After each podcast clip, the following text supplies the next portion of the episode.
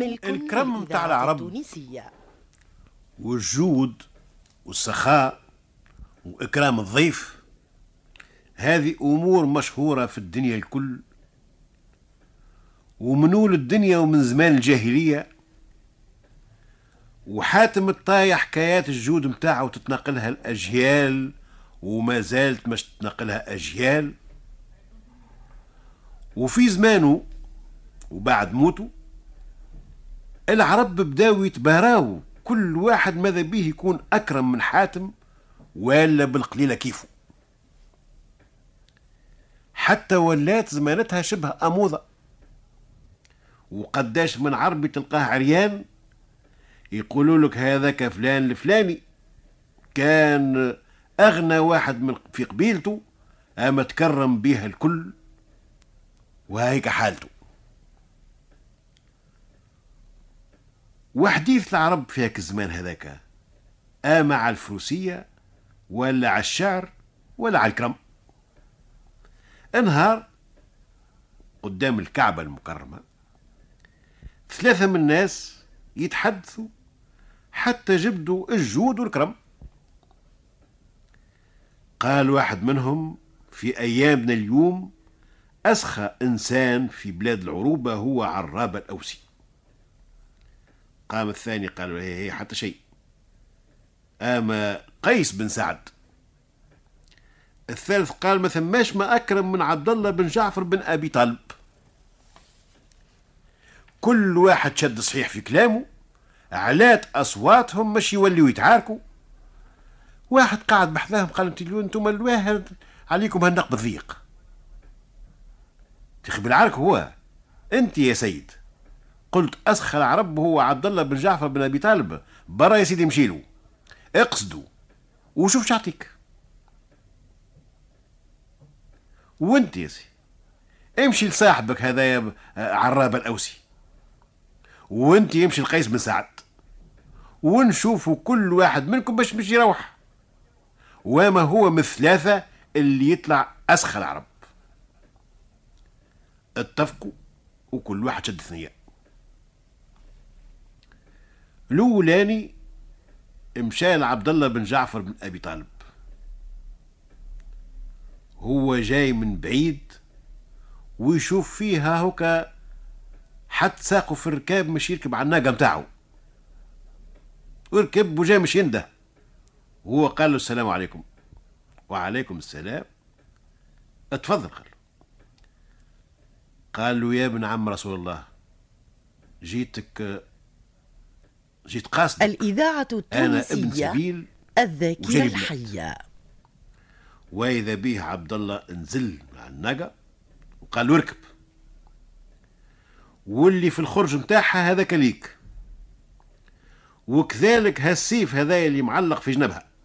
هذاك راهو من سيوف علي بن أبي طالب كرم الله وجهه. يا سيدي كثر خيرك إلى آخره. بقى بخير. وانده الناقه ومشى كيف بعد؟ مسافة ما هناش قلبه طبس يفركس في في الخرج.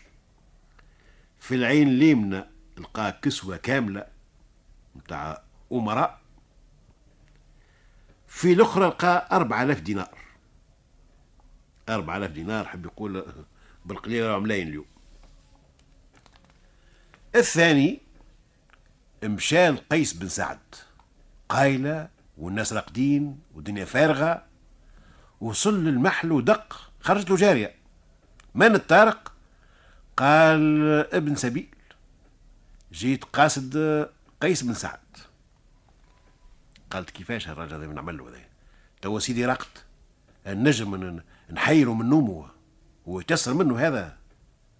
خمت خمت ومنها قالت هذا نقضي لو قضيته خير من اللي نفيق سيدي من النوم مشات خرجت له كيس فيه 700 دينار. قالت له ربي هو العالم سيدي هاك اللي يكسب لو كان تدخل فركس المحل الكل ما تلقاش فيه دينار آخر.